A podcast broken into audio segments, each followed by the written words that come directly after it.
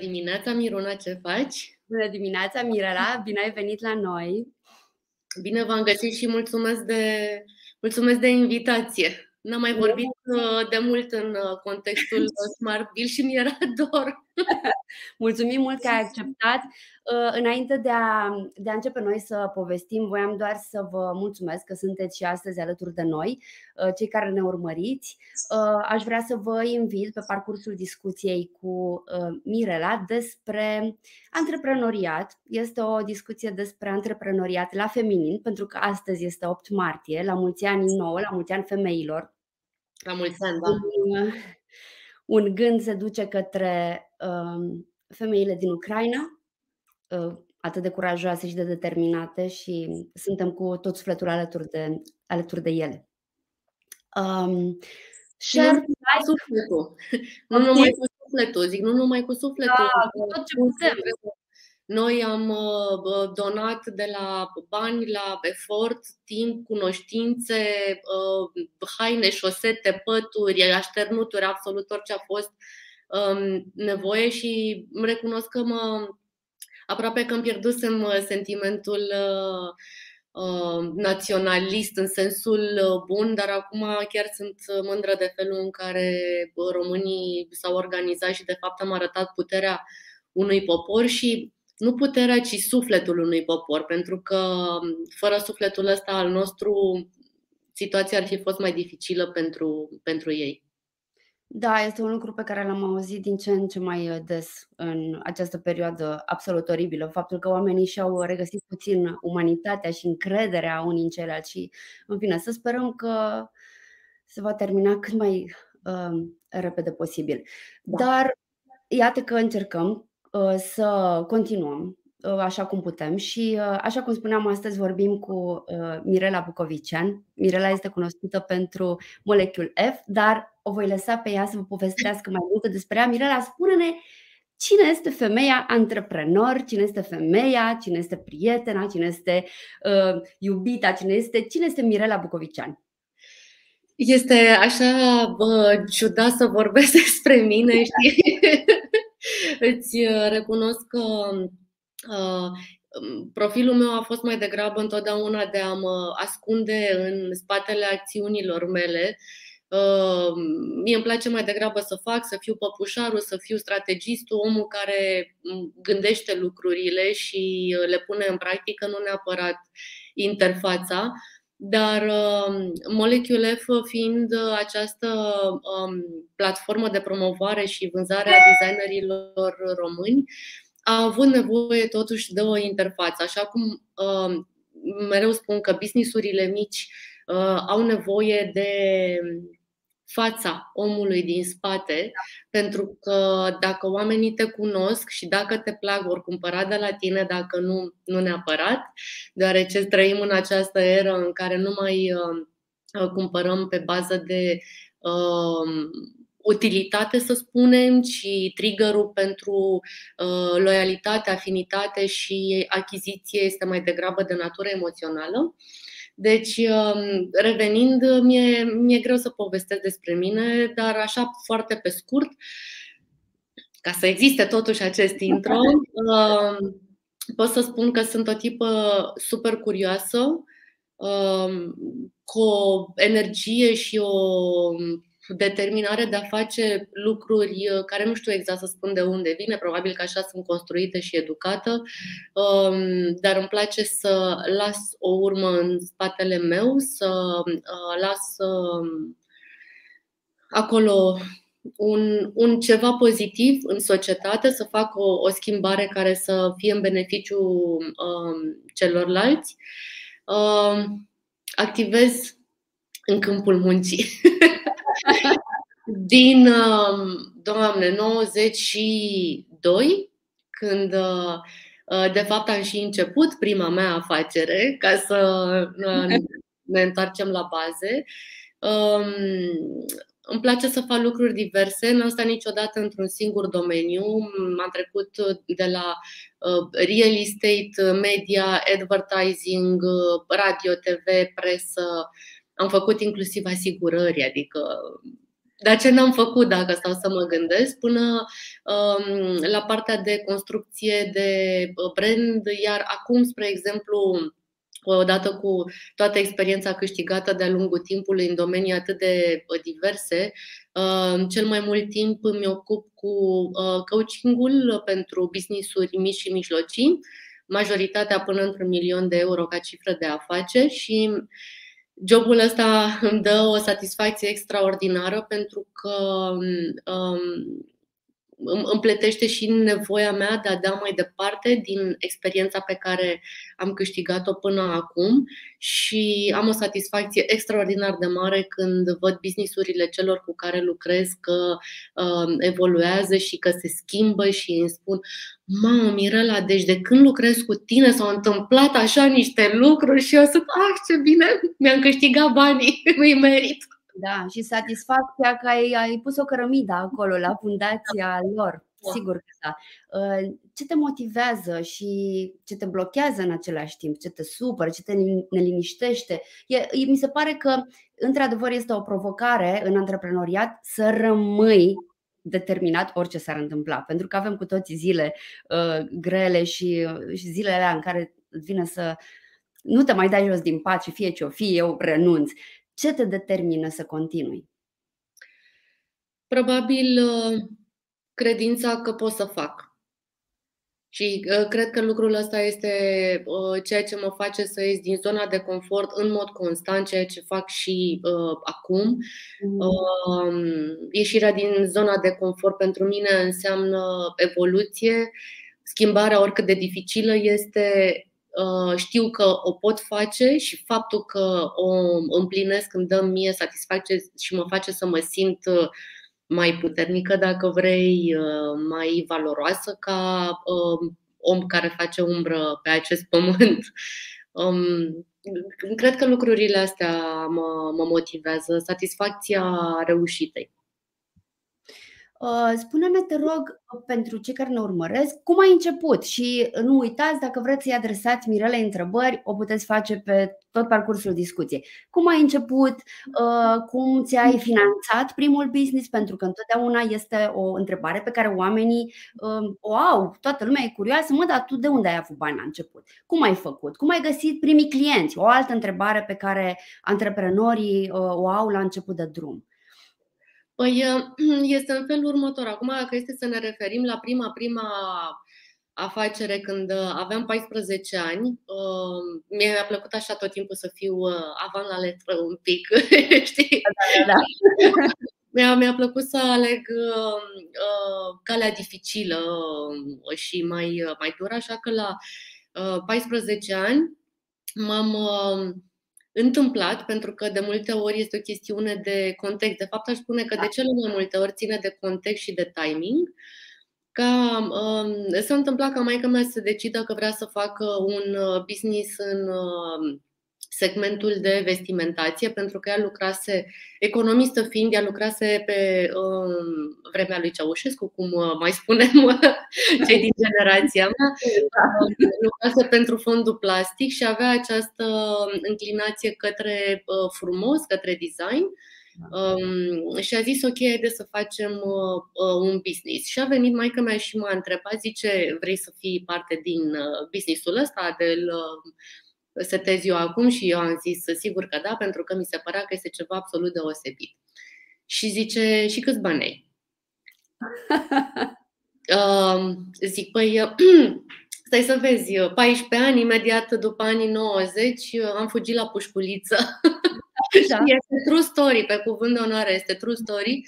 Am fugit la pușculiță, de unde am scos, am spart pușculița, am scos toți banii, am pus pe masă mi-a făcut un calcul de um, investiție inițială, zice, păi da, banii ăștia ai 5%, îi vrei? Da, îi vreau.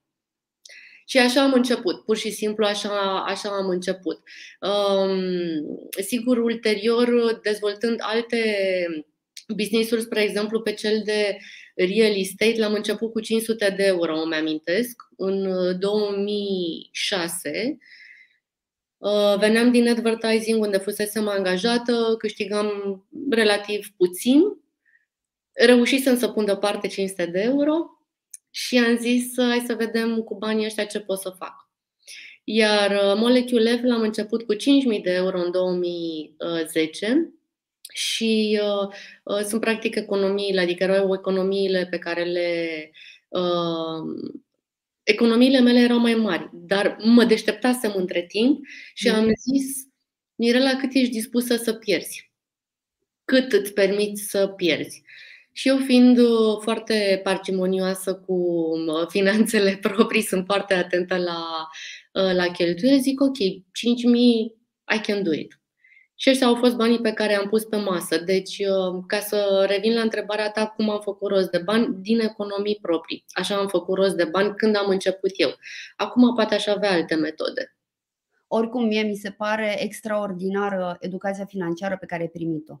Pentru că nu toți uh, am uh, primit-o, adică e, e, nu, nu era ceva, nu a fost ceva. Chiar vorbeam cu o prietenă într-o zi și îmi spunea atunci când la ea în familie se discuta despre bani, copiii erau trimiși uh, în camera lor, să nu cumva să audă ce, ce discută părinții. Și era un pic uh, norma și de aia mi se pare cu atât mai uh, um, util uh, și uh, fascinant felul în care mama ta te-a cooptat într-un business și ți-a dat primele, primele lecții până la urmă.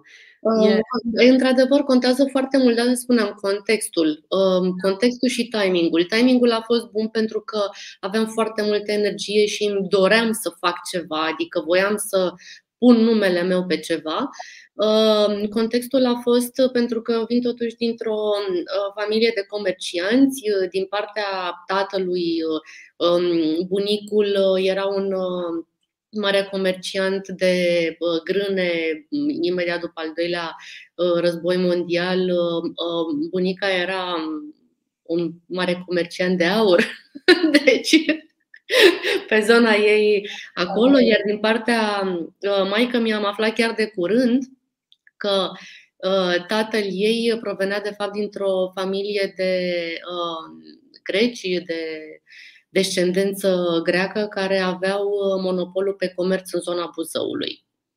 Deci se transmit lucrurile acestea și încurajez și familiile uh, actuale să discute liber cu copiii, mai ales cu generațiile actuale, pentru că sunt super deschiși și învață foarte repede. Da, și au, au acest acces uh, fenomenal uh, pentru prima oară în istoria omenirii la informație. Și da. este, um, spune-ne, te rog, despre primii clienți. Cum, cum, au, cum au venit? Cum i-ai găsit?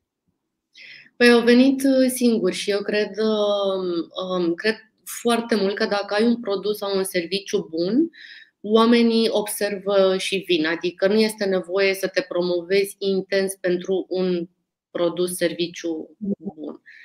Uh, vorbind de primii, eu am mai multe business-uri în, și în ziua de azi gestionez patru uh, business-uri uh, separate. Uh, despre care business vrei să vorbim? Cum au venit clienții? Despre toate. Despre toate. Oricum, chiar aș vrea să te rog să ne povestești un pic, uh, să le povestești celor care ne urmăresc despre uh, ce faci um, în fine, activitățile tale, că da, așa este, sunt mai multe, eu știu. Da, da, da. Uh, dar uite ca să închid și să spun un lucru care cred că a funcționat inițial și care poate să funcționeze acum, pentru că uh, um, eu spun într-adevăr că este um, important să ai un produs bun, dar nu este suficient. Așa mm. cum dacă ai un talent extraordinar, nu este suficient să stai cu el acasă, e nevoie să ieși totuși în lume să te vadă um, lumea. Când uh, am început uh, businessul de vestimentație, deci în 92, uh, Îți spun ce am făcut. Am luat pur și simplu produsele, le-am pus într-o geantă mare, mare de tot, cât puteam eu să car, eu nefiind o tipă masivă uh, și m-am dus din magazin în magazin, am bătut uh, la ușa fiecărui magazin și am zis bună ziua, eu sunt Mirela și am de vânzare aceste produse fără niciun fel de rușine. Deci m-am dus direct, oamenii uh, au fost surprinși pentru că nu se așteptau și atunci era, haide că mergem noi la îngros să luăm, nu venea îngrosistul la tine, eu m-am da. dus la ei. Ce am făcut? Am fost că am venit în ajutorul clientului meu, i-am scurtat un tip de efort și de timp și m-am dus și am dat practic mură în gură ce aveam de, de vândut. Asta recomand în continuare să se întâmple și în, în zilele noastre. Acum, dacă este să ne uh, întoarcem la 2022, acest an de grație, am crezut că 2020 a fost la prost, dar nu, iată că um, lumea în care trăim de, devine o arenă de anduranță și de uh, capacitate la schimbare și cred că cei care vor reuși sunt cei care reușesc să se adapteze, să schimbe în mod constant, să fie mereu ancorați în ce cere clientul, care este nevoia clientului, să înțeleagă că noi, antreprenorii, nu facem un business pentru că ne place nou produsul ăla, ci facem un business pentru că există o cerere din partea clientului, iar treaba noastră este să servim clientul. Da. La cursuri am de multe ori uh, cursanți care, pe care îi întreb, dar de ce ai făcut chestia asta? A, păi, um, mie îmi plăceau prăjiturile pe care le făceam eu și prietenii mei au zis că, mamă, ce prăjituri bune faci tu și așa m-am apucat, am zis că dacă nouă ne plac, o să le placă și celorlalți. Greșit. Nu este chiar, uh, chiar așa, pentru că noi nu facem prăjiturile, să le spunem uh, generic, ca să le cumpărăm noi. Le facem ca să le cumpere alții. Mm-hmm. Deci este importantă acea uh, conștientizarea realității, acel double check cu cine ne este clientul, cine, cui vindem, ce vindem, în ce context, în ce piață, cine ne este competiția și așa mai departe. Da, da, da. corect. Um, spune-ne puțin despre, despre Molecule F. Uh, Molecule F s-a uh, născut uh, S-a născut pentru că am văzut o oportunitate. În 2010, uh, când luasem anul sabatic de după uh, real estate și după crash din 2008, mm. Um, mă, mă uitam, știi, contextul, din nou contextul. Prietenii mei uh, lucrau în zona media, la, erau stiliști, jurnaliști de evenimente glossy și spuneau, Mirela, hai să mergem la un eveniment. Și am zis, ok, bun, hai să mergem la un eveniment, de ce nu? Uh, mergând la astfel de evenimente, am cunoscut mulți designer și mi-au plăcut mult produsele lor. Uh, și mi-am cumpărat. Mi-am cumpărat. Purtându-le, diverse alte persoane spuneau, ah, ce mișto este asta, vreau și eu de unde este. Da. Acest de unde este însemna un proces lung de explicare care este designerul, unde îl găsești, dă numărul de telefon, adresa de la showroom, dacă avea, pune în legătură, sună designerul, păi vezi că o să te sune nu știu care, că nu poți să dai numărul de telefon așa, oricum, știi? Uh, și zic, dar nu, nu, nu, nu, nu, este mult prea complicată chestiunea asta, adică oamenii depun un efort extra ca să bage bani în buzunarul unui furnizor. Și am zis, nu mi se pare ok, ca să nu mai spun că majoritatea designerilor erau în București. Da, da, da. Și zic, bun, și ce fac prietenii mei din Timișoara? Uh, ce fac cei de la Cluj? Ce fac cei de la Iași? Uh, oamenii ăștia cum? Și adică mi-am, mi-am pus întrebări cum mm-hmm. ofer o soluție la o problemă. Mm-hmm. Și, de fapt, cred că asta este unul dintre um, butoanele alea fine care definesc antreprenorul, să vină cu o soluție la o problemă sau la o cerere, la o nevoie, de fapt, nu neapărat o problemă, o nevoie. Um, și atunci m-am gândit, zic, chiar să-i pun eu pe toți uh, într-un singur loc ca să scurtăm circuitul acesta și am ales varianta de online din două motive. Unu, pentru că la vremea respectivă era mult mai ieftin să ai uh, un uh, online, un magazin online decât unul uh, offline, fizic. Și doi, online-ul are această, uh, aceste minunate uh, avantaje pe care noi acum uh, le luăm așa for granted, dar acum 12 ani când am început noi uh, nu se punea problema. Uh, că poți accesa magazinul la orice oră, de oriunde din lume, uh, le poți da înapoi produsele dacă nu îți convin, ți le poți pune acolo, rezervați-mi-le, vă rog, în coș și mai vezi tu mai încolo dacă vrei să le cumperi sau nu, te poți consulta cu mai mulți prieteni, cu iubii. Uite, iubii, ce zici de rochița asta? Știi, adică există foarte multe avantaje în online, dar acum a devenit mult mai scump să um, ai un magazin online funcțional pentru o competiție extra, extraordinară și noi suntem practic o picătură într-un ocean. Exact. Cu atât mai uh, interesant uh, este și cu atât mai uh, importantă este creativitatea când ajungem în, în să vorbim despre competiție. Asta și diferențiatorul la um, cursurile mele de business mereu le spun. Băi, ce te diferențiază? De ce să vin să cumpăr de la tine și nu de la celălalt?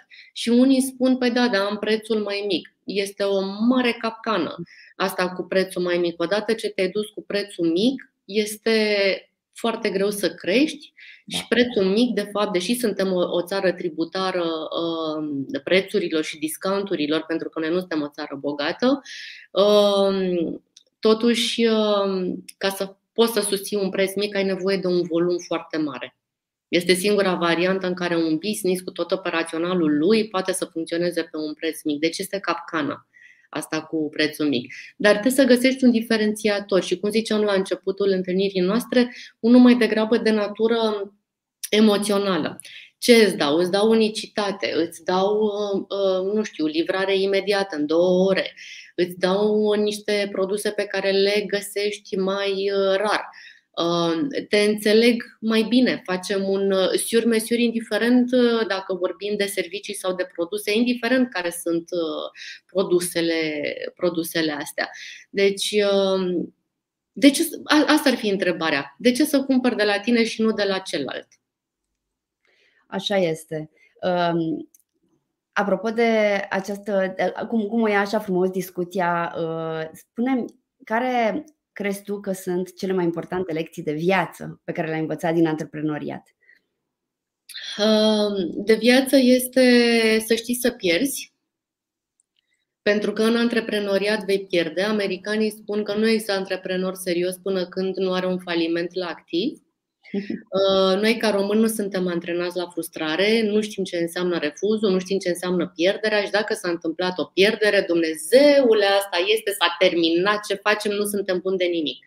Nu este adevărat, suntem foarte buni. Un antreprenor este definit de viziune, este definit de capacitatea de a se adapta, de a munci, de a găsi soluții, de a avea curaj de a încerca, de a avea acel tip de anduranță despre care vorbeam, pentru că lucrurile nu se întâmplă peste noapte. Da. Um, dar asta ar fi una dintre lecții să, să știi să pierzi, să înveți din greșeli și de acolo să te ridici și cu o experiență uh, nouă, cu mai multă înțelepciune, să o iei de la capăt. O altă lecție de viață este că atunci când ești la început și ești mic, toată lumea vrea să te ajute și în momentul în care ai crescut și începi să fii mare, nu te mai ajută nimeni. pierzi, pierzi uh, prieteni, ba mai mult uh, unii devin, uh, nu aș zice dușmani, știi că ar fi așa o dramă, dar simți, simți o invidie, simți un, decât să îl recomand pe ăsta, că uite, el deja s-a ajuns, nu mai are nevoie, recomand pe un altul de e o chestiune care se întâmplă peste tot în lume, nu este doar în România, deci uh, luați-o ca, uh, ca atare. Și a treia, ca să avem trei așa conform uh, standardului, ar fi că antreprenoriatul este o chestiune care ține de setare mentală. Este o muncă de 48 în 24. Cine zice vreau să mă fac antreprenor ca să fac ce vreau eu și să dispun de timpul meu cum vreau eu, uh, este un om care nu a încercat antreprenoriatul niciodată până acum, cu siguranță.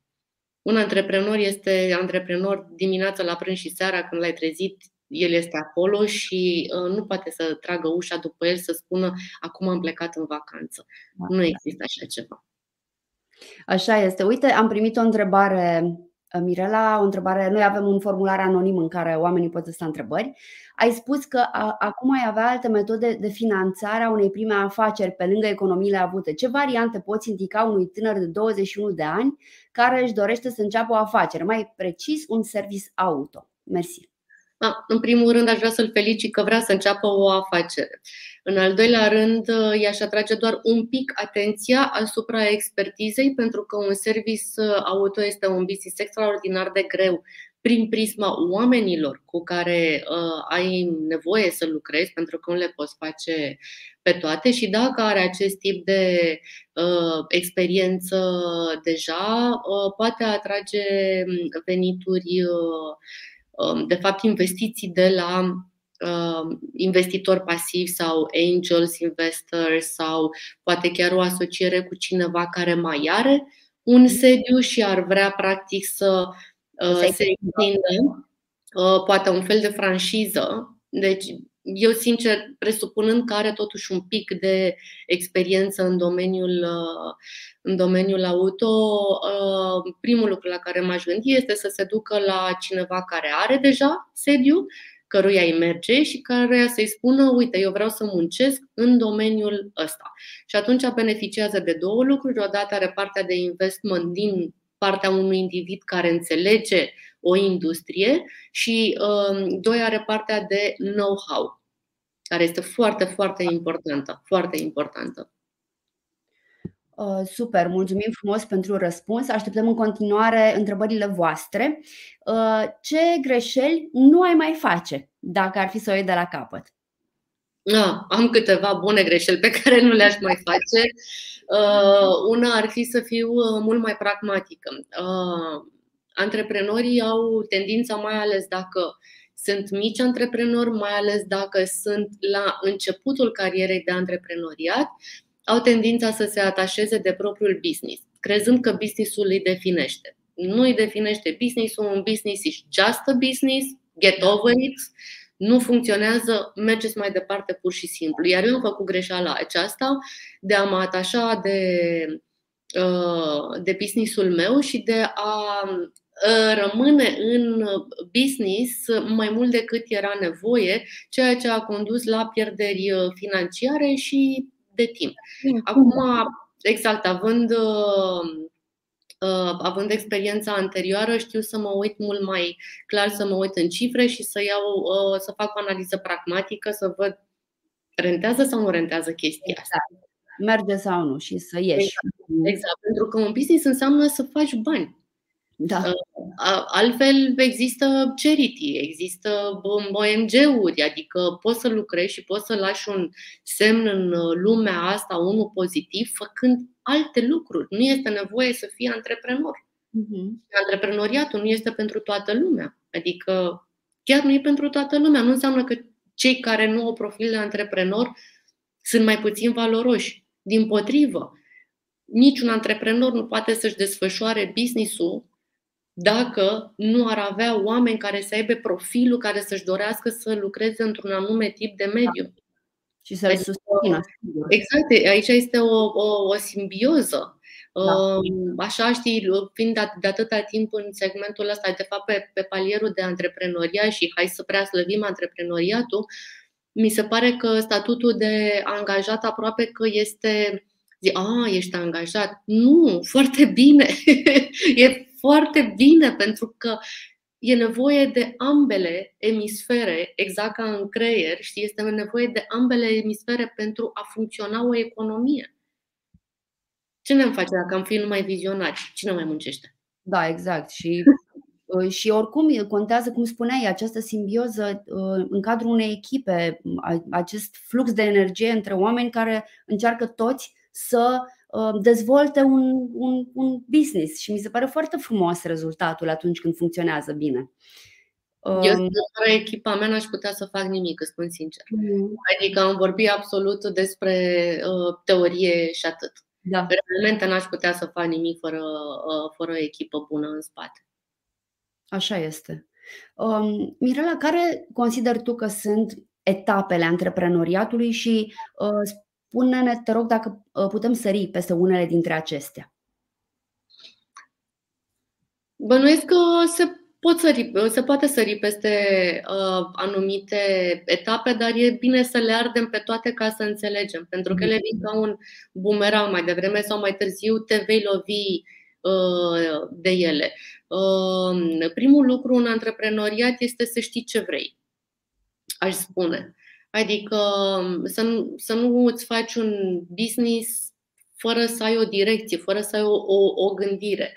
O, ai o idee, bun, perfect. Drumul de la idee la implementare și mai ales what's in it for you, adică de ce faci toate lucrurile astea? Noi la, la cursuri tot timpul calculăm acest 360 de grade, da? Deci de la idee la bani în buzunar și reinvestirea uh, lor. Ăsta ar fi primul lucru. Ai idee ce faci cu ea. Apoi, uh, ca antreprenor, uh, foarte important să știi în cadrul businessului tău ce rol joci tu. Pentru că poți să fii uh, manager uh, general, poți să fii nu știu, să te ocupi de finanțe sau te poți ocupa de vânzări sau te poți ocupa de creație sau te poți ocupa de operaționalul propriu-zis. Nimeni nu le poate face pe toate bine. Și atunci mi se pare important să-ți găsești oameni, să-ți faci echipă Uh, care, în care tu să știi cine vrei să fii, care sunt calitățile tale, uh, care sunt uh, um, valorile tale, să zicem, de vârf da. și să-ți găsești alți oameni care să le facă pe celelalte, mai ales alea la care nu te pricepi și care pentru tine implică un efort extraordinar de mare. Exact. Da, și aici voiam să mai um, spunem mai devreme avem această cultură, din păcate, în România a uh, fugii de greșeli. E, e vai să nu cumva să greșim, pentru că suntem educați. Eu cel puțin am fost, adică generația mea a fost educată și suntem da. pe acolo, a fost, nu așa, să nu cumva să greșești la școală, să nu cumva să pui o întrebare, că da, mhm. cea mai mare, cea mai mare greșeală a fost asta și într-adevăr plătim ulterior prin uh, uh a ne feri de da. să greșim efectiv. E ok să greșim, e ok și, uh, uite, um, um, vă fac o mărturisire. Temerea mea cea mai mare, frica mea din toată viața de când mă știu a fost frica de eșec. Deci am avut o frică de eșec extraordinară. E, uh, așa cum spuneai, noi suntem uh, generația jumătate de măsură. Adică și dacă luai 10, nu e suficient de da. bun. Da. Nu, orice am fi făcut, nu am fost suficient de buni. Recunosc niște patterns acolo și eu. Toate, îți dai seama. Și atunci noi ne-am zbătut, ne-am străduit um, să fim din ce în ce mai buni și mai buni și mai buni cât am putut noi. Um, deci, uh, ca să scap de eșec, că mie mi se pare important și cred că și în antreprenoria, dar în general frica de eșec este una cu care noi am fost crescuți, este în ADN-ul nostru, mi-am făcut un uh, worst case scenario ce se întâmplă dacă eșuez. Hai să vedem. Da, cel mai rău lucru. Cel mai rău și mai rău și mai rău și mai nasol. Ce se mm. întâmplă dacă eșuez? Și uh, înțelegând care este uh, varianta acestui worst case scenario, m-am gândit, mi-l pot asuma sau nu? Odată ce îl conștientizezi, îl vizualizezi și te ieși cu el față în față și zici, ok, pot să fac treaba asta, lucrurile merg mult mai ușor. Și făcând exercițiul acesta de mai multe ori cu ce se întâmplă dacă eșuez, mi-am dat seama că pot să trăiesc foarte bine și cu eșecul. Și că, de fapt, dacă ar fi să-mi reproșez anumite lucruri de-a lungul timpului, pe care oricum le reproșez, um, ar fi că nu am acționat la timp, ar fi că am stat să caut mai degrabă uh, momentul bun și nu există momentul ăsta, atenție, mai este un lucru pe care îl spun foarte des, mai binele este dușmanul binelui, căutând mereu acel mai bine, nu mai știm să ne mulțumim, să ne bucurăm și să exploatăm binele, să exploatăm pe orizontal, mereu căutăm verticala pentru mai bine, dar nu înseamnă că mai bine este și în beneficiul nostru. Deci, de unde plecasem, că am uitat.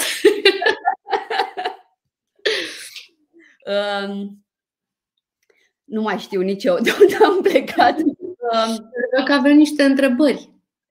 Au venit niște întrebări. Nu, eu mă gândeam acum că ne-a, ne-a, ne-a adresat o întrebare Ancuța Pojale și eu mi-aduc aminte de Ancuța de anul trecut. Ancuța, bine, bine ai venit la noi la mulți ani și, ție, și Ancuța ne întreabă care ar fi, cam care ar fi un timp recomandat ca un business să crească, să aducă profit din experiența ta.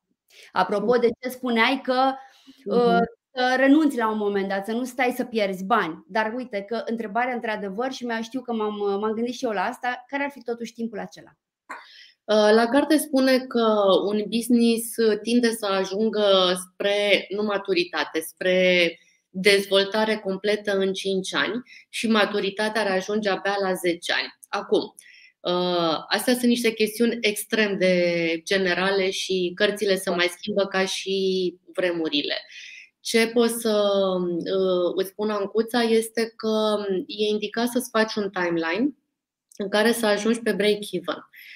Uh, există școala americană care spune ca să faci bani n-ai nevoie de bani eu n-am descoperit chestia asta încă și știu că un business are nevoie de bani și are nevoie de investiții, adică doar cu uh, talent sau doar cu muncă și atât, este un pic dificil. Că și munca asta pe care suntem dispuși să o punem pe masă, uh, cere un spațiu. Uh, ai nevoie de un sediu, ai nevoie de un contabil, ai nevoie să te întreții pe tine da? pentru că tu îți dai timpul, munca, efortul, ideile, uh, consumi niște bani pentru tot și atunci uh, uh, este nevoie de niște, de niște investiții sau de un buffer de bani cu care să pleci la bun, de la bun început și să spui un timeline, să zici, uite, eu vreau în șase luni să ajung în punctul acesta și să urmărești pe uh, acest pixel pe care ar fi bine să ni-l facem. Eu recunosc că nu mi l-am făcut de multe ori, dar uh, știi cum e, fă ce zice popa, nu ce face popa.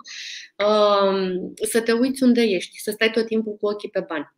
Tot timpul, tot timpul cu ochii pe bani și cu obiective.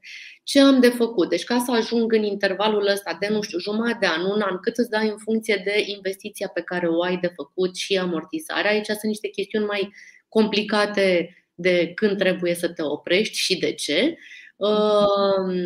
Să zici ce, ca să ajung în punctul Z, care sunt acțiunile pe care uh, trebuie să le desfășor până în momentul ăla. Astea sunt acțiunile. Bun, hai să facem un plan la fiecare. Și urmărind planul ăla, deci numai cu plan și numai cu planificare și numai cu o strategie, lucrurile se pot întâmpla bine în direcția în care vrem, în mod eficient. Sigur că ele se pot întâmpla bine și fără să avem planul acesta, dar nu înseamnă că în mod eficient și nu înseamnă că este un mod de operare să facem fără să avem un plan. Mulțumim frumos. Mai avem două întrebări uh, anonime de această dată. Uh, sunt femeile avantajate sau dezavantajate în antreprenoriat? Ne întreabă cineva. Ce avantaje vezi astăzi pentru femeile antreprenori? Mm. E o întrebare bună și pe trend. Avem, ca femei avem avantajul de a trăi valul în care femeia este ă, favorizată, dacă îmi permite să spune, și acum probabil că niște feministe o să-mi sară în cap cum, Mirela, ca femeie, ai spus lucrul ăsta. Ei, da, spun lucrul ăsta pentru că, uh, spre exemplu, noile directive sunt așa, ca fiecare board să aibă uh, un număr egal de femei cu numărul de bărbați. Nu ești bună sau nu ești bună profesional, trebuie să fii acolo, reprezentată. Uh, există foarte multe fonduri de dezvoltare și de investiții, fonduri internaționale pentru antreprenoriatul feminin. Există grupuri extraordinar de mari, spre exemplu, eu fac parte din uh, Confederația Națională pentru Antreprenoriat Feminin, care este la nivel național, unde suntem, nu știu, cred că vreo 150.000 de membri la nivel național, majoritatea uh, femei, dar nu numai, pentru că eu nu cred chestia asta că femeile fac și bărbații nu. Uh-huh. Nu există. Suntem cu toții acolo, adică sincer, feminismul înțeles greșit și dus în extremă e o tâmpenie, ca să fiu foarte clară. Um, dar uh, la, la um, CONAF, la confederația despre care v-am povestit, uh, ne ajutăm extraordinar de mult între noi, facem foarte multe proiecte pentru mediul economic și social din România, Uh, suntem în măsura de a propune uh, ajustări legislative și fiscale guvernului, adică, de fapt, se, se întâmplă niște lucruri la nivel mare. Da, da, da. Uh, aș spune că, din punctul de vedere al contextului, femeia este avantajată în momentul de față ca antreprenor. Din punct de vedere uman, în schimb, femeia va trebui întotdeauna să lucreze mai mult pentru că nu suntem doar femei, suntem și mame, suntem și uh, suport emoțional pentru uh, familie, pentru cei de acasă. Deci o femeie, uh, în mod normal, dacă este să ne raportăm la majoritate, are mai degrabă ea grijă de copil decât uh, bărbatul. Ea se ocupă de casă, ea gătește, ea face curat, ea face cumpărăturile. De multe ori ea ia deciziile uh, unde mergem în vacanță, cât putem să plătim pe vacanță și în, peste toate astea, bărbatul se trezește dimineața, are 5 minute să facă un duș și să se uh, bărbierească, trage un tricou sau o cămașă pe el și e dus. Pe când femeia, femeia, apucă-te, fă duș, machează-te, puneți niște peciuri pe față, dă cu cremă. Deci numai, numai rutina asta de dimineață, care pentru noi este obligatorie, durează 20 de minute, după care îmbracă-te frumos, urcă-te pe tocuri. Um, să încerce bărbații să stea pe tocuri 12 ore, pe tocuri de 10 și pe urmă să vadă dacă mai zâmbesc la finalul zilei. Deci, uh, din punct de vedere uh, uman, cred că femeia are mai mult de lucru decât bărbatul. Uh, este o m-a, mai dus cu gândul la când vorbeai despre feminism și feminismul interpretat, uh, dus mm. cumva la extreme și m-a, mi-am adus aminte de, uh, în, uh, de un moment când noi am organizat o conferință și era în plină pandemie și ne-am dorit foarte mult ca, în fine, informațiile pe care le furnizam noi să fie să fie de ajutor în anumite domenii și întâmplarea mm. face că invitații noștri erau toți bărbați. Și am fost un pic atacați social media, dar ce mi s-a părut extraordinar este că noi nu ne-am pus nicio secundă întrebarea, iar noi în echipa de marketing suntem majoritar femei și nu ne-am pus, adică și asta mi se pare extraordinar când nu va mai fi nevoie să vorbim despre asta. Și atunci va fi cu adevărat minunat, știi? Chiar uh, E, e o perioadă și atrage totuși atenția că uh, mișcările puternice sociale funcționează tot după uh, clopotul lui Gauss, deci acea sinusoidă mm-hmm. și mhm. odată ce te duci în extremis cu un subiect, da. indiferent care este natura lui, că vorbim despre um, femei, uh, despre, nu știu, putere, LGBT, minorități, orice, da. este capcana propriei puteri. Exact. Deci, atenție cum o, cum o gestionăm și cum ne raportăm la ea, pentru că, așa cum în antreprenoriat este nevoie de antreprenori și de angajat sau de angajator și de angajat, la fel și în restul lumii avem nevoie în egală măsură de femei și de bărbați. Nu există că unii sunt mai buni decât ceilalți. Absolut. Uite, mai avem o întrebare, tot anonimă. Uh, sunt designer vestimentar, freelancer și am nevoie de ateliere de croitorie cu care să pot colabora pe bază de proiect, însă e foarte greu de găsit parteneri. Ce sfaturi îmi poți da? Ar ajuta o platformă cu furnizori din zona modei. Există așa ceva? Uh, înțeleg problema, pentru că eu lucrez în modă totuși de 30 ceva uh, de ani Atelierele de croitorie în sine nu știu dacă sunt o soluție. Pentru cei care sunt foarte mici la început de drum, cel mai simplu este să lucreze cu o croitoreasă, două, la bucată, practic, când sunt plătite la, la bucată. Pentru o serie mai mare, aș sugera să lucreze cu fabricile Uh, uh, care sunt în România. Avem foarte multe fabrici, să nu uităm că România este blonistul uh, Europei sau a fost pentru că nu mai suntem chiar atât de competitivi, mulți s-au dus către Moldova și către Turcia. Um, dar ateliere în sine de croitorie care să te primească cu ușile deschise și să îți spună cât vrei, trei bluzițe, nu, nu, nu există și Vă spun și de ce nu există. Um, e destul de dificil de gestionat din punct de vedere operațional. Ar însemna ca acel atelier să aibă un rulaj în mod constant de producție, fie că vine cineva și dă un sistem de loan, fie că ei au propriul brand și vând și pe lângă asta le-ar mai rămâne ceva timp, dar din punct de vedere al costurilor operaționale este greu de susținut ca business. De asta nu, nu există. Da, nu e sustenabil pentru ei, uh-huh. sigur. Um, mai aveam eu două întrebări pentru tine. Uh, ce trăsături consideri tu că au antreprenorii de succes? Ar fi una. Uh-huh. Um, să definim succesul. Hai, corect. în primul și în primul uh, rând, pentru că de-a lungul timpului uh, uh, lumea mi-a spus, Mirela, tu ești o femeie de business de succes.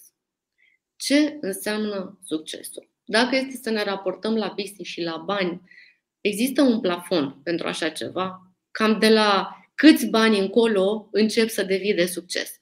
Când faci uh, 1000, 100 de mii, un milion, 10 milioane, când ai doi angajați, când ai 100 de angajați, succesul este o chestiune extrem de subiectivă și de relativă și se raportează strict la individul da. care uh, vrea, care urmărește uh, succesul. Pentru uh, unii succesul înseamnă să aibă posibilitatea să dea de lucru și bani unor oameni ca acei oameni să-și poată întreține familia. E un tip de succes. Da, sigur și sunt uh, uh, antreprenori care se tratează pe sine ca pe angajați, adică spun acesta este salariul meu Atâta merită un general manager sau un CFO sau cum este, ăsta e salariul meu, restul ce luăm din profitul firmei reinvestim pentru creștere ca să pot scala și să pot avea o echipă mult mai mare. Uh, sau sunt antreprenori care uh, sunt pe sistemul TUN, uh, să vedem cât de mulți bani putem să luăm acum. Așa cum sunt antreprenori pentru care succesul constă în timpul liber uh, de care pot. Tocmai. Exact. De, de tocmai. Sau câte vacanțe își numără succesul da. antreprenorial în, uh, în da. vacanțe. Deci succesul este o chestiune extrem de subiectivă, dar în antreprenoriat, indiferent pentru, uh-huh. indiferent care ar fi succesul da. vizat, aș spune că ține de uh, perioada în care poți să susții un business. Adică dacă ai un business pe un an de zile și vor mai da cu el de gar și încă unul și încă unul și încă unul, nu mi se pare că acolo putem să vorbim uh, despre succes. Uh, deci longevitatea unui business l-aș trece la succes. Mhm. Apoi uh, longevitatea unei echipe, pentru că, așa cum spuneam, fără echipă nu poți să faci niciun business și dacă oamenii stau lângă tine, înseamnă că ceva bine faci. Dacă ai echipă de termen lung, faci ceva uh, bun. Eu aș mai adăuga la uh, succesul antreprenorial capacitatea de a plăti taxele la stat, pentru că. E important, de altfel. Altfel s-ar putea să te închidă mai repede decât te aștepți. Corect, corect. Și, um, și de ce nu, uh, acea mică amprentă, acea virgulă pozitivă pe care o poți aduce ca schimbare în societate. Mi-a plăcut foarte mult uh, cum, uh, cum s-a dus discuția acum și îți mulțumesc pentru asta, pentru că Uh, mi-a atras atenția asupra faptului că folosim adesea genul ăsta de sintagme. Antreprenori de succes și de fapt nu ne, nu ne mai oprim să gândim un pic, știi? Și să ne gândim la, la ce înseamnă de fapt aceste alăturări de termeni și de, de ce. Oare mai sunt valabile? Și uite că uh, discuția mi s-a părut cu atât mai interesantă pentru, și pentru cei care ne urmăresc din această perspectivă a, defini, a, a da, definiției succesului, a definirii lui. Dar știi ce aș uh, invita și mi se pare un exercițiu interesant de făcut? Să-și definească de la bun început ce înseamnă succesul da. pentru ei. Vreau să am un business de succes. Ok, foarte bine. Ce este succesul pentru mm-hmm. tine? Exact. Ce înseamnă asta? Câți bani? Cât timp? Câte locații? Uh, da. Cât timp pentru tine? Cât timp da. pentru business? ce faci pentru societate, ce dai înapoi. E, e, e ca întrebarea aia, cine ești tu? Știi, spune, da, da, da, da. este foarte simplă, dar nu e deloc simplă. Exact. Care e de fapt finalitatea? Ce urmărești? Care e scopul acela ultim? Așa este. E un exercițiu bun care ar trebui să fie acolo alături de business plan, știi? Când, da, da, da. când începi. Voiam să te mai întreb ceva. Voiam să te întreb uh, dacă a existat, dacă ar exista o întrebare care nu ți-a fost adresată vreodată într-un interviu și ai fi vrut să o primești. Care ar fi asta? Care, care a fost acea întrebare neadresată? Dacă a existat. Nu, nu neapărat. Uh, culmea este că am mai primit întrebarea asta odată. Ce ai vrea să te întreb și nu te-a întrebat ah, nimeni și de foarte multe ori uh, focusul este pe business, pe ce ai făcut, da. în câte apariții, câți bani, uh, um, cât timp. Um, um, ne uităm la antreprenoriat ca și cum ar fi vorba doar despre cifre, uitând că în spatele antreprenoriatului este de fapt un om. Mm-hmm. E un om. Adică toate lucrurile astea se întâmplă pentru că un om există în spate. Da. Și mi se pare că aducem uh, un uh, uh, tribut uh, insuficient sau uh, zgârcit omului din spatele businessului. Știi, aici mi se pare că, în general, ca abordare uh, de, de subiect, e focusul pe cum ai făcut bani, cum ai dezvoltat, cum ai nu știu ce. Băi, dar tu, Gigele, tu, Gigele, cum ești, frate? Cum ai trecut peste lucrurile astea? Bine, noi am avut o discuție destul de umană aici, dar um, în, în general este abordarea asta. Tu, ce ai sacrificat mm. în viața ta ca să ajungi aici? A meritat sacrificiul ăsta? Pentru că cu toții faci sacrificii. Și uneori sacrificiile sunt destul de importante mai ales când da. e vorba de timpul. Uh, uh, da. Și uh, a facem acea greșeală, acum am văzut că este la modă, că ar fi spus-o Buddha sau Dalai Lama sau un înțelept din ăsta tot știutor care spunea că cea mai mare greșeală pe care o facem este să credem că avem timp. Da. Nu avem timp, nu avem timp. Deci la, la 27 de ani mă simțeam cea mai deșteaptă ființă pe pământ. Credeam că pot să fac absolut orice. Adică dacă eu la 27 aș fi vrut să mă duc la NASA și să mă urc în rachetă, aveam credința că pot să fac lucrul ăsta.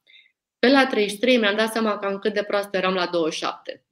Adică cam asta este, uh, da, știi? Da, da. Când te duci mai departe, așa mai spre 40, înțelegi că nu ai timp. Da. Nu ai timp. Pe orice ai crezut că uh, lasă că am timp, nu, nu avem timp. Ia, așa este. Așa este. Am mai primit pe final o întrebare, dacă mai aveți, acum e momentul, pentru că noi ne pregătim să încheiem. Iarnia ă, ne spune, îmi pare rău că nu am fost de la început, probabil că deja s-a dezbătut. Ă, da, Iarnia, dar vei putea urmări discuția pentru că va rămâne pe ă, YouTube, pe YouTube-ul, pe YouTube-ul Smartbill. Însă aș aprecia câteva cuvinte despre conceptul din spatele Molecule F. Dacă Uh, ești drăguță să reiterezi în câteva cuvinte. Uh, conceptul a fost foarte simplu uh, și profit de ocazie să vă spun că, în general, businessurile mici sunt după tipul și asemănarea antreprenorilor lor. Adică, uitați-vă la businessurile pe care le cunoașteți, cu antreprenorii pe care îi cunoașteți atașați businessurilor și o să vedeți că businessul urmărește profilul individului. Și uh, eu cum sunt o perfecționistă și cum vreau uh, the best of the best of the fucking best, uh, sper că îmi permiteți să vorbesc așa, uh, am spus uh, vreau să uh, cumulez, uh, să coagulez tot ce este mai bun în moda românească într-o singură moleculă. Și așa a apărut uh, Molecule, adică ambiția mea a fost de a prezenta cei mai buni designeri din România. Noi în continuare facem o selecție destul de riguroasă în privința celor cu care lucrăm, adică primim aproape săptămânal uh, cereri de colaborare dar uh, cred că luăm mai puțin de 20% okay. dintre, uh, dintre cereri. Uh, dacă nu sunt potriviți pentru Molecule F, nu înseamnă că sunt un business prost, nu înseamnă că ceea ce fac ei fac greșit. Există întotdeauna cerere pentru ceva ce punem pe piață, este ca petecul și sacul. Da, da, da. da. Și um, am avut situații, spre exemplu, țin minte că o tipă ne-a trimis patru sezoane la rând cerere și noi spuneam, băi, e mai bine, dar încă nu ești acolo. Nu pentru molecule. Și re, noi redirecționăm către alte site-uri de uh, profil pe cei pe care noi uh, uh, nu, nu preluăm pentru că nu cred în concurența asta, să țin eu totul pentru mine, să nu la ceilalți. Nu, cu toții creștem uh, o piață. Deci, molecul a fost acela de a coagula chintesența uh, modei românești așa cum există ea în fiecare an. Pentru că în 2010, când am început, noi am început cu 10 designer de top, top foarte bun toți, foarte buni. Uh, după care au mai apărut și alții, am mai luat. Um, dar vedeți, în 2022 să rămâi doar cu um, crem de la crem, care este o fâșie extrem de îngustă, Uh, conduce către un business greu de susținut. Și atunci, la rândul nostru, a trebuit să facem acest, uh, n-a zice compromis, dar dacă vreți democratizare a mhm. uh, modei și designului, astfel încât să putem prezenta mai multe produse, dar produse în care credem. Uite, chiar ieri am făcut selecție pentru, de la patru designer și de la doi nu am avut ce să iau, deși lucrăm cu ei, nu am avut ce să selectez pentru site și atunci nu intră în sezonul ăsta, e simplu. Mhm. Ok. Mulțumim foarte mult, Mirela. Mulțumim că ai venit alături uh, de noi astăzi și pentru că am avut o discuție atât de plăcută și de interesantă împreună. Eu sunt uh, atât de încântată de, de cum a decurs uh, uh, emisiunea noastră de astăzi. Mulțumesc mult de tot că este, știi cum e, într-un dialog e ca la tango, e nevoie de doi. Da, e adevărat, dar uite, chiar cred că am avut chimie și uh, sper ca cei care uh, sunteți uh, aici uh, și acum să fi rămas cu uh, idei, cu sfaturi de la, de la Mirela și să ne uh, să veniți și data viitoare alături de noi. Uh, Înainte de a ne lua rămas bun, voiam doar să vă spun că mai avem o surpriză pentru voi. Nu închideți imediat ce noi terminăm discuția, pentru că am pregătit de 8 martie o, un fel de colaj video în care am invitat câteva femei antreprenori din România să povestească cine sunt femeile antreprenori care le inspiră. Femei despre femei, femei cu femei și uh, na, e, mi se pare important să ne susținem unele pe celelalte, mai ales uh, astăzi, întotdeauna, dar cu atât mai mult azi când ne sărbătorim. Uh, Mirela, încă o dată mulțumesc mult! Eu vă mulțumesc mult, a fost, chiar a fost plăcut, serios! mă bucur mult și sper să ne revedem în curând. De asemenea, de asemenea. Frumoasă! Ciao! La mulți ani! La, La mulți ani!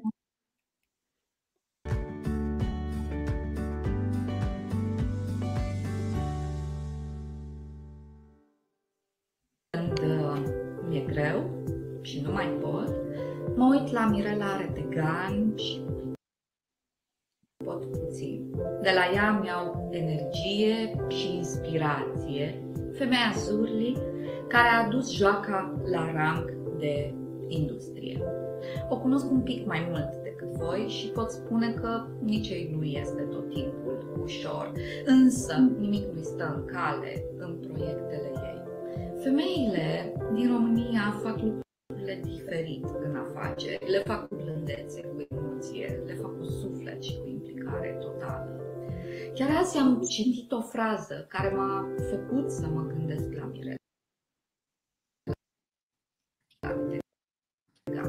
Să facem tot ce ne stă în putere și să acceptăm restul așa cum vine.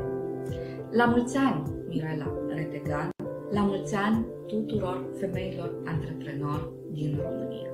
Femeia antreprenor pe care o admir cel mai mult din România și care mă inspiră cel mai mult la ora actuală este prietena mea, Mădălina Stănescu. Mădălina este fondatoarea agenției de performance marketing Optimize, agenție specializată în retail online online și în creșterea de traderilor online, iar motivul pentru care o admir eu foarte mult este că admir și chiar invidiez atenția, seriozitatea, rigurozitatea și dedicarea pe care le aplică în businessul ei în fiecare zi. Performance marketing nu este un job foarte glamour, de multe ori e o muncă incrementală, câștigurile pe care le vedem sunt incrementale, nu sunt uh, explozii de la zi la zi. Asta este esențial, ca în orice business de altfel, ca abordarea pe care o avem să fie una bazată pe creșterea sănătoasă și admir foarte mult mindset-ul ei orientat uh, către o creștere pe termen lung. Sper să inspire și pe alții! Bună, sunt Ioana Asan de la Smart Bill. Femeie pe care o admir eu este Atena Boca, fondator la Primul Bebe. La Primul Bebe este o comunitate de peste 200.000 de mămici din România și din diasporă. O comunitate numită de Facebook ca una dintre cele mai de impact 100 de comunități din lume și este un loc unde părinții primesc foarte mult sprijin de care au foarte mare nevoie. Uh, sunt create foarte multe evenimente care educă părinții, este și un ghid al bebelușului, programul Bebe Bun Venit uh, și de două ori pe an se creează campanii umanitare care strâng fonduri și prin care se renovează maternități sau se cumpără aparatură atât de necesară în foarte multe secții. Și până acum s-au strâns peste 2 milioane de euro. Dacă nu ați aflat până acum despre la primul bebe, vă recomand să o faceți. O femeie antreprenor pe care o admir este prietena mea Roxandra Ioana de la Delta Plus Trading. O admir pe Roxandra pentru energia și tenacitatea ei, pentru dorința de a învăța continuu și de a face mereu lucrurile un pic mai bine, pentru spiritul ei analitic pe care îl îmbină cu creativitatea și pentru faptul că reușește să împletească cu succes viața de antreprenor cu viața de familie. La mulți ani de 8 martie și la cât mai multe realizări frumoase. Laura de la necaisă.ro aici și mulțumesc Marbil pentru invitația de, de a vorbi puțin despre femeile antreprenor uh, în luna în care servăm femeile. Uh, deși este foarte greu să vorbești despre o singură femeie antreprenor în România, sunt atât de multe uh, dedicate și pasionate, uh, m-am oprit la Andreea Preda, cofondatoarea agenției Black Sheep. Uh, de ce mă inspiră Andreea? Andreea mă inspiră cu entuziasmul ei, cu modestia ei și în același timp calitatea excepțională a fiecărui proiect pe care îl, îl livrează. Uh, dorința ei de a perfecționa și de a avea rezultatele pe care uh, și le-ar dori pentru ea însă și pentru fiecare client, uh, o fac un partener extraordinar și o inspirație nu doar pentru mine, cât pentru tot mediul antreprenorial din, din România. Felicitări, Andreea! Salut! A fi antreprenor este destul de greu. Pentru o femeie poate fi de multe ori mai greu decât pentru un bărbat. Și de aceea mă bucur să văd din ce în ce mai multe femei antreprenori de succes. Antreprenoriatul în domeniul contabilității și fiscalității, care și mie mi este apropiat de peste 20 de ani, are provocări specifice pe care nu le regăsești în alte părți. Eu vreau să vă vorbesc despre o persoană din acest domeniu pe care uh, eu o admir foarte mult, care este în aceeași măsură antreprenor, femeie de afaceri, este profesionist, vizionar, care și-a transformat pasiunea pentru profesie în misiune aceea de a contribui atât la creșterea prestigiului profesiei contabile, cât și la simplificarea muncii contabililor și, de fapt, a tuturor antreprenorilor. Este un om care își dedică o mare parte din timp binelui profesiei noastre și binelui comun. Misiunea pe care și-a asumat-o a dus-o și către domeniul administrativ de înalt nivel, unde, ținând cont de cerințele mediului de afaceri, s-a luptat pentru introducerea unor măsuri de debirocratizare a proceselor administrative pentru susținerea unui climat sănătos în mediul de afaceri din România. Probabil că mulți dintre dumneavoastră ați recunoscut-o pe colega și prietena noastră Valentina Saigo, căreia vreau să-i transmit multe gânduri bune și toată admirația mea pentru modelul de antreprenor și de profesionist contabil pe care îl reprezintă. Bună tuturor, sunt Loredana Cașuvis de la Nutelo.ro și astăzi o să vă vorbesc despre o femeie care mă inspiră și sper să vă inspire și pe voi. Dana Dennis Smith este din localitatea Agnita, județul Sibiu și a ajuns în Anglia după ce a refuzat recomandarea mamei ei de a începe o școală de asistente medicale. cale. Simțea că vrea mai mult și că poate mai mult. În 2010 a pornit o firmă cu doar 500 de lire și astăzi este considerată o inovatoare și o pionieră pentru că uh, a pornit uh, un concept nou de lucru flexibil pentru avocați. În acest moment, uh, în rețeaua ei, are peste 1000 de consilieri juridici care oferă servicii juridice în întreaga lume. Persoana care pe mine mă inspiră este Dora Surgeu Cociolade, care este membru fondator a Bucharest International School of Management. Dora este genul acela de persoană care alocă timp oamenilor. Pe mine m-a ajutat extrem de mult Dora. Datorită ei am învățat să am mai multă încredere în mine, să înțeleg că lucrurile nu trebuie făcute perfect. Ele trebuie făcute cât de bine pot eu și astfel am reușit de foarte multe ori să fac imposibilul posibil.